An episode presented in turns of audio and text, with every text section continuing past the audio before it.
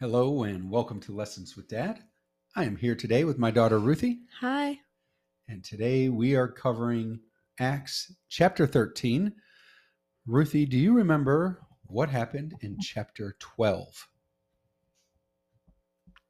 Maybe do a little refresher here. Um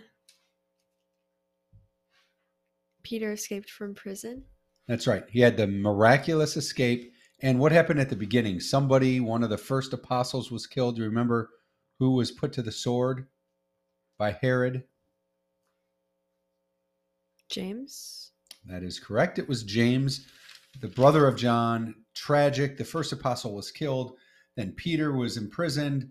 Miraculous escape. And now that's really where, at the end of chapter 12, where the writer of Acts, which is Luke, really shifts his attention. And the rest of the book of Acts really focuses on Paul and his missionary journeys and how he grows the church.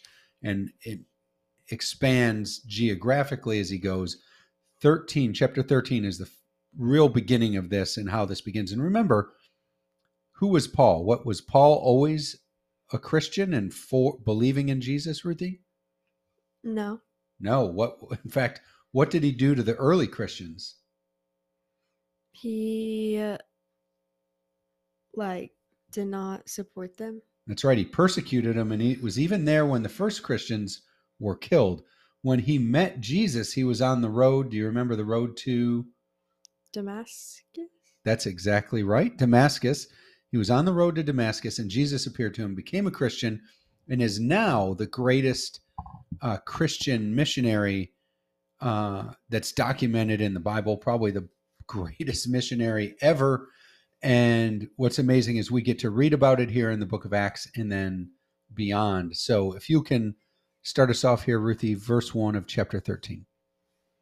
In the church at Antioch, That's right. there were prophets and teachers, Barnabas, Simon, called how do you say that? Niger. Niger Lucius. Lucius of Cyrene. of Cyrene, Manaen, who had Mm. been brought up with Herod the Tetrarch and Saul. While they were worshiping the Lord and fasting, the Holy Spirit said, Set apart for me Barnabas and Saul for the work to which I have called them. So after they had fasted and prayed, they placed their hands on them and sent them off. That's right. So they had um, these two early Christians, Saul and Barnabas, set apart, set apart, different than everybody else because God had a mission for them. They were led by the Holy Spirit. And so they're sent off. And we're going to read on all their missionary journeys, where they go and what happens. So let's continue in verse 4, Ruthie. The two of them, sent on their way by the Holy Spirit, went down to Seleucia and sailed from there to Cyprus. When they arrived at Salamis, they proclaimed the word of God in the Jewish synagogues. John was there with them as their helper. They traveled through the whole island until they came to. How do you say that? Hold on, where? Paphos. Paphos. There they met a Jewish sorcerer and false prophet named Bar Jesus. Bar Jesus, who was an attendant of the pro- proconsul. Yep. Sergius Paulus, the proconsul, an intelligent man, sent for Barnabas and Saul because he wanted to hear the word of God, but Elymas, the sor- sorcerer, for that is what his name means, opposed them and tried to turn the pro- proconsul from the faith. That's right. So here we go, everyone. We've got uh, Paul and Barnabas. They land in this new place. They meet some of the leadership and people that are there. And what happens right off the bat? Here's this sorcerer, right? And, and, and you can see the spiritual warfare that's going on here right away. What do they meet? Opposition. Here's a sorcerer that's controlled clearly by Satan. Uh, and he is opposing them. They, he goes to the person that he works with and tries to oppose him and turn him from the faith. But let's hear what happens. What happens here, Ruthie? Then Saul, who was also called Paul, filled with the Holy Spirit, looked straight at Elymas and said, You are a child of the devil and an enemy of everything that is right. You are full of all kinds of deceit and trickery. Will you ever stop perverting the right ways of the Lord? Now the hand of the Lord is against you. You are going to be blind, and for a time you will be unable to see the light of the sun. Wow. So here we go. Again, Paul is empowered with, with the, the power of God through the Holy Spirit, and he speaks this against uh, the, this evil spirit, the sorcerer that's clearly um, doesn't, you know, has bad intentions and tells him, You're not going to be able to see. And then what happens, Ruthie? Immediately, mist and darkness came over him, and he groped about, seeking someone to lead him by the hand. When the proconsul saw what had happened, he believed, for he was amazed at the teaching about the Lord. So, right. And it's interesting. He wasn't amazed at the miracle, he was amazed at the teaching about the Lord. But I'm sure both had an impact on him, right? You see somebody struck with blindness, especially somebody that was a sorcerer, and you looked at because they had power. And Ruthie, you did a great job going through there because there were a bunch of there were some difficult names there, weren't there? Mm-hmm. Yes, there were. So good job getting through those. And again, it's not pronouncing the names properly. Again, if you go through the Bible and you get stuck on something, it's not, if there's some difficult names of people or cities, it's a different time. These are different countries. It's all right. We don't need to pronounce them perfectly. You don't need to get them perfectly.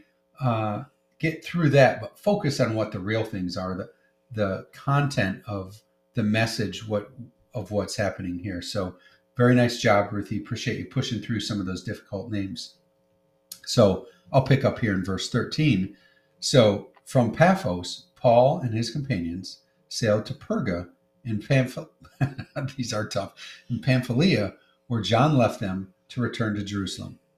From Perga, they went on to Pisidian Antioch on the Sabbath. They entered the synagogue and sat down. After reading from the law of the prophets, the synagogue rulers sent word to them, saying, Brothers, if you have a message of encouragement from the people, please speak. And so remember, when you didn't have big travel, you didn't have internet, you didn't have TV evangelists, you didn't have things. So when new people came from out of town, Ruthie, so here's Paul and Barnabas coming, and Paul was a big part, a big player in the Jewish uh, churches. He was a Pharisee he was a leader in the Jewish church. So when new people would come in town, the church would often say, "Hey, you're from in from out of town. Why don't you read from uh, the scriptures and maybe give us a lesson?" Because it was a way for them to get encouragement from other places and hear uh, other speakers and other uh, pastors, like we would hear visiting pastors and things. So they asked him to speak. So standing up, Paul motioned with his hand and said, "Men of Israel." and you Gentiles who worship God, listen to me. So again, here he is. I'm sure the Holy Spirit has him. He's speaking with power. He says, Listen to me. The God of the people of Israel chose our fathers. He made the people prosper during their stay in Egypt. With mighty power, he led them out of the country. He endured their conduct for about 40 years in the desert. He overthrew seven nations in Canaan and gave their land to his people as their inheritance. All this took about 450 years. So he very quickly wrapped up all of Jewish history right there in a few sentences. After this, God gave them judges until the time of Samuel the prophet. Then the people asked for a king, and he gave them Saul, son of Kish, of the tribe of, tribe of Benjamin, who ruled 40 years. After removing Saul, he made David their king. He testified concerning him I have found David, son of Jesse, a man after my own heart. He will do everything I want him to do. From this man's descendants, God has brought to Israel the Savior, Jesus, as he promised. Before the coming of Jesus, John preached repentance and baptism to all the people of Israel. That's John the Baptist. Remember that, Ruthie? He preached, he kind of led, led the way. As John was completing his work, he said, Who do you think I am? I am not the one. No, but he is coming after me, whose sandals I am not worthy to untie. Brothers, children of Abraham, you God fearing Gentiles, it is to us this message of sal- salvation has been sent. The people of Jerusalem and their rulers did not recognize Jesus. Yet, in condemning him, they fulfilled the words of the prophets that are read every Sabbath. Though they found no proper ground for a death sentence, they asked Pilate to have him executed. When they had carried out all that was written about him, they took him down from the tree and laid him in a tomb. But God raised him from the dead, and for many days he was seen by those who traveled with him from Galilee to Jerusalem. They are now witnesses to our people. so, Ruthie, he's here telling him. First, he tells the history of all the Jewish people of Israel. Then he gives the history here of Jesus and uh, John the Baptist that he was killed and he was raised from the dead and he was seen.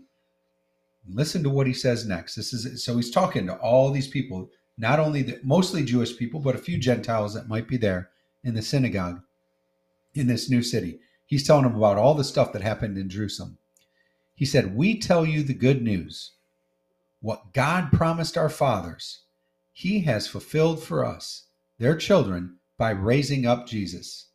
As it is written in the second poem, psalm, poem, in the second, in the second psalm. So here, now he's going to go back and he's trying to convince them by showing, because these are Jewish people, Ruth, he's going to go in and he's going to show them and point to Old Testament uh, scripture that prophesied about Jesus and who he was. And it says here, You are my son. Today I have become your father. The fact that God raised him from the dead, never to, de- to decay, is stated in these words I give you the holy and sure blessings promised to David. So it is stated elsewhere, You will not let your Holy One see decay. For when David had served God's purpose in his own generation, he fell asleep he was buried with his fathers, and his body decayed. But the one whom God raised from the dead did not see decay.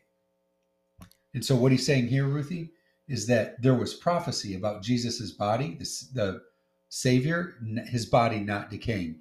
And he was making clear that when they prophesied about it, they weren't talking about David, because clearly David died and was buried, but Jesus did not. He was raised by God. And so that's how he's saying, pointing to another thing, that the resurrection is the clearest proof of the existence of Jesus as our Lord and Savior. So it says, Therefore, my brothers, I want you to know that through Jesus, the forgiveness of sins is proclaimed to you. Look at that, Ruthie. Will you read that again? Look at that. This is in verse 38. This is just awesome right here. Read the underlined part. I want you to know that through Jesus, the forgiveness of sins is proclaimed to you. That's the good news. That's what they're, he's here. This, what's brilliant about this, and I love this part of the New Testament because so many people make being a Christian difficult or there's rules or these things. And it's not. And it's it's so easy to see right here. This is some of the first you know, missionaries going out and they're proclaiming the good news and they make it very simple. I want you to know that through Jesus, the forgiveness of sins is proclaimed to you. Through him, everyone who believes is justified from everything you could not be justified from by the law of Moses. Take care that what the prophets have said does not happen to you. And it, here's quoting from the Old Testament Look, you scoffers, wonder and perish. For I am going to do something in your days that you would never believe, even if someone told you. As Paul and Barnabas were leaving the synagogue, the people invited them to speak further about these things on the next Sabbath. So they loved what they, right? They were guest speakers, and they said, What you're saying is so awesome. We want you to come back again. When the congregation was dismissed, many of the Jews and devout converts to Judaism followed Paul and Barnabas, who talked with them and urged them to continue in the grace of God. I'm going to let you continue here, Ruthie, to the end. Let's hear what happens and how, after they get such a, a reception, what happens next. On the next Sabbath, almost the whole city gathered to hear the word of the Lord. When the Jews saw the crowd, they were filled with jealousy and talked abusively against what Paul was saying. So, so what do you think is happening here? So they they come in, they speak. Everybody is excited. They hear about Jesus, the forgiveness of sins. What do you think the Jewish people that see all these people wanting to follow them? How do you think they feel when uh, when they're they do, do you think they feel they're trying to maybe steal their their followers or what what do you think's happening? Like take their followers from them? Yeah they probably do you think they're happy about that? What do you what, what do you think would happen? They're upset about it. And do you think it's weird that people of god when they hear this good news they're more worried about what their believers do than really receiving the message I mean, it's kind of wrong. it is wrong. And it's sad to watch that happen. And I would hope that that would never happen to us. It's easy to sit here and say, look how wrong they are. But um, it, it has to be hard. They have these new people come in, they give this great message. Everybody believes, they're super excited. These people are doing miracles. And instead of being excited about what God wants, they're jealous and they talk badly against him. And I think, do you think that's human nature? Yeah. Yeah. I mean, it's it's hard to imagine you had all your friends and then somebody new moves into town and comes and they're super fun and exciting and all your friends want to be with them instead of you. How would that make you feel? Like betrayed. it might, and that, that's a good word. It's interesting. They might have felt betrayed, and and they couldn't see past their betrayal to see that that the good news was here and that the word of God was coming to them. And sometimes with us, we can't see past the feelings we have and the emotions we have to see what God has in store for us. That's a good word, Ruthie. I like that. Well, well, let's continue. Let's see what happens. What happened after they talked uh, abusively against them. Then Paul and Barnabas answered them boldly, "We have to speak the word of God to you first." Since you reject it and do not consider yourselves worthy of eternal life, we now turn to the Gentiles. For this is what the Lord has commanded to us. I have made you a light for the Gentiles, that you may bring salvation to the ends of the earth. When the Gentiles heard this, they were glad and honored the word of the Lord, and all who were appointed for eternal life believed. The so word isn't that kind of weird? all those who were appointed for eternal life believed. What do you think that means?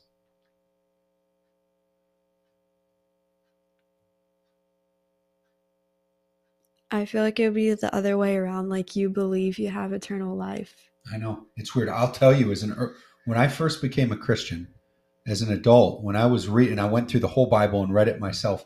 There's many references here uh, to um, pre what the, what's called predestination, meaning, hey, these people were appointed. That means God selected them, and they never really had a choice. And that's not true. And it, I struggled with it for a long time, and I I basically told myself, you know what, I'm just going to have to believe on that, and maybe at some point God will open my eyes. It was about 10 years later, Ruthie, and we'll talk about this another time about predestination. But I read a book. It was uh, a book on the um, bio, it was the biography of Albert Einstein, and it explained uh, that time is not constant. We always think that time is constant, and what I realized is that oh my goodness, to God, time is time is a is a thing for humans so that we can understand how things go, but to God, He sees everything at the same time, and so what we look as that God shows us first is really God knows everything that's going to happen before it happens because time is not a constraint for him. And, and it took me a long time to get my head around that. It's a complex concept of theology, but it's interesting and it's something that somebody might say, "What? Whoa! What does that mean? That they were appointed for eternal life um, and they believed?" But I, we'll, we'll talk more about that another time. I think it's a really cool concept.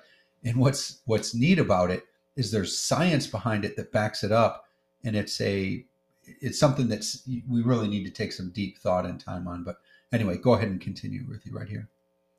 When the Gentiles heard this, they were glad and honored the word of God, and all who were appointed for eternal life believed. The word of the Lord spread through the whole region. But the Jews incited the God fearing women of high standing and the leading men of the city. They stirred up persecution against Paul and Barnabas and expelled them from their region. So they shook the dust from their feet in protest against them and went to Iconium. And the disciples were filled with joy and with the Holy Spirit. So, look, just like everywhere they go, and they're going to continue to meet opposition because people are jealous and not happy. And I love uh, how you put that, Ruthie. So they're they're going to get this opposition. They're going to see that, and so they leave and they go somewhere else. And they started and they went to a synagogue, and you're going to see that Paul and Barnabas and his his team of people, when they go to these different cities, they're now going to go to the Gentiles. They started first with the Jews and them and the Jewish people, but we find that not all of them want to turn away and change and understand that the Messiah had been sent in Jesus. So, great chapter there. We're really kicking off uh, in chapter 13 Paul's missionary journeys. We'll, we'll, stop there at the end of chapter 13. And Ruthie, I'd like to take a minute because I'd, I'd like to say a prayer together here um, and and I'd, I'd, I'd, ask everyone that's uh, listening to please join us in this prayer and pray for a good friend of mine at work. Um, we talked a little bit about this, Ruthie, that one of my really good friends at work, he is a, a young man uh, and was diagnosed with an aggressive form of cancer. Uh, he has two young daughters. Uh, just so sad and difficult to see. But it, the good news, the good news, Ruthie, he's a Christian. Does that make you feel better knowing that somebody that's got something that's scary is a Christian? Yeah. And, and why does that make you feel better? Um, that they know that it's all like part of his plan. Hmm. That's true. It is to put like trust in him and not think that it's like his fault for everything. That's really good. It is. I, I, will say, I talked to him yesterday, and his attitude is unbelievable. He says if anybody was going to get this, he wants it to be him. He's got a tough fight ahead of him. Uh, he's going to be battling. He's like, I've got this. God has been preparing me for this. Uh, and, and he, has gone through a, the roller coaster of emotions. And, and what's interesting, is he said he, it really hit him when he was walking into the doctor one day, and he's going in to see his team of doctors, and there's a dad rolling uh, his daughter out in a wheelchair, and his daughter's battling cancer. And he said, You know what? Thank God I've got this. Thank God it's me, not my daughters, not my wife, which I would wish upon myself before anyone in my family. But he went even further and said, Hey, I, I, I wish the people that you know have been mean to me in the past or have done bad things to me i want this before they get it because he's prepared for the fight he's a christian and exactly to your point, Ruthie. He knows it's part of God's plan. Uh, so if you would take my hand, let's let's say a quick prayer for him, and I'd I'd ask you all to join us in this and continue praying for him. He goes uh, for surgery on April fifth of 2023. So please pray for him and keep him in your prayers that he has a quick and fast recovery. So, dear God, we want to pray for my friend, for his family, for his little girls, that they can stay strong that they can understand that this is part of your overall plan, that you are with them every step of the way. Let the world see, Lord, how awesome of a God that you are through this difficult thing because we don't understand why pain and suffering happen. And so many people struggle and don't understand uh, when these things come about. But let this be a way to show your power and glory because you are in control of everything. We pray that you can fill him with strength to fight the battle. We pray for his young girls and wife that they can stay strong to support him. And Lord, we ask all of this in the name of your Son, Jesus Christ. Amen. So thank you for joining, and we'll see everyone next week on Lessons with Dad.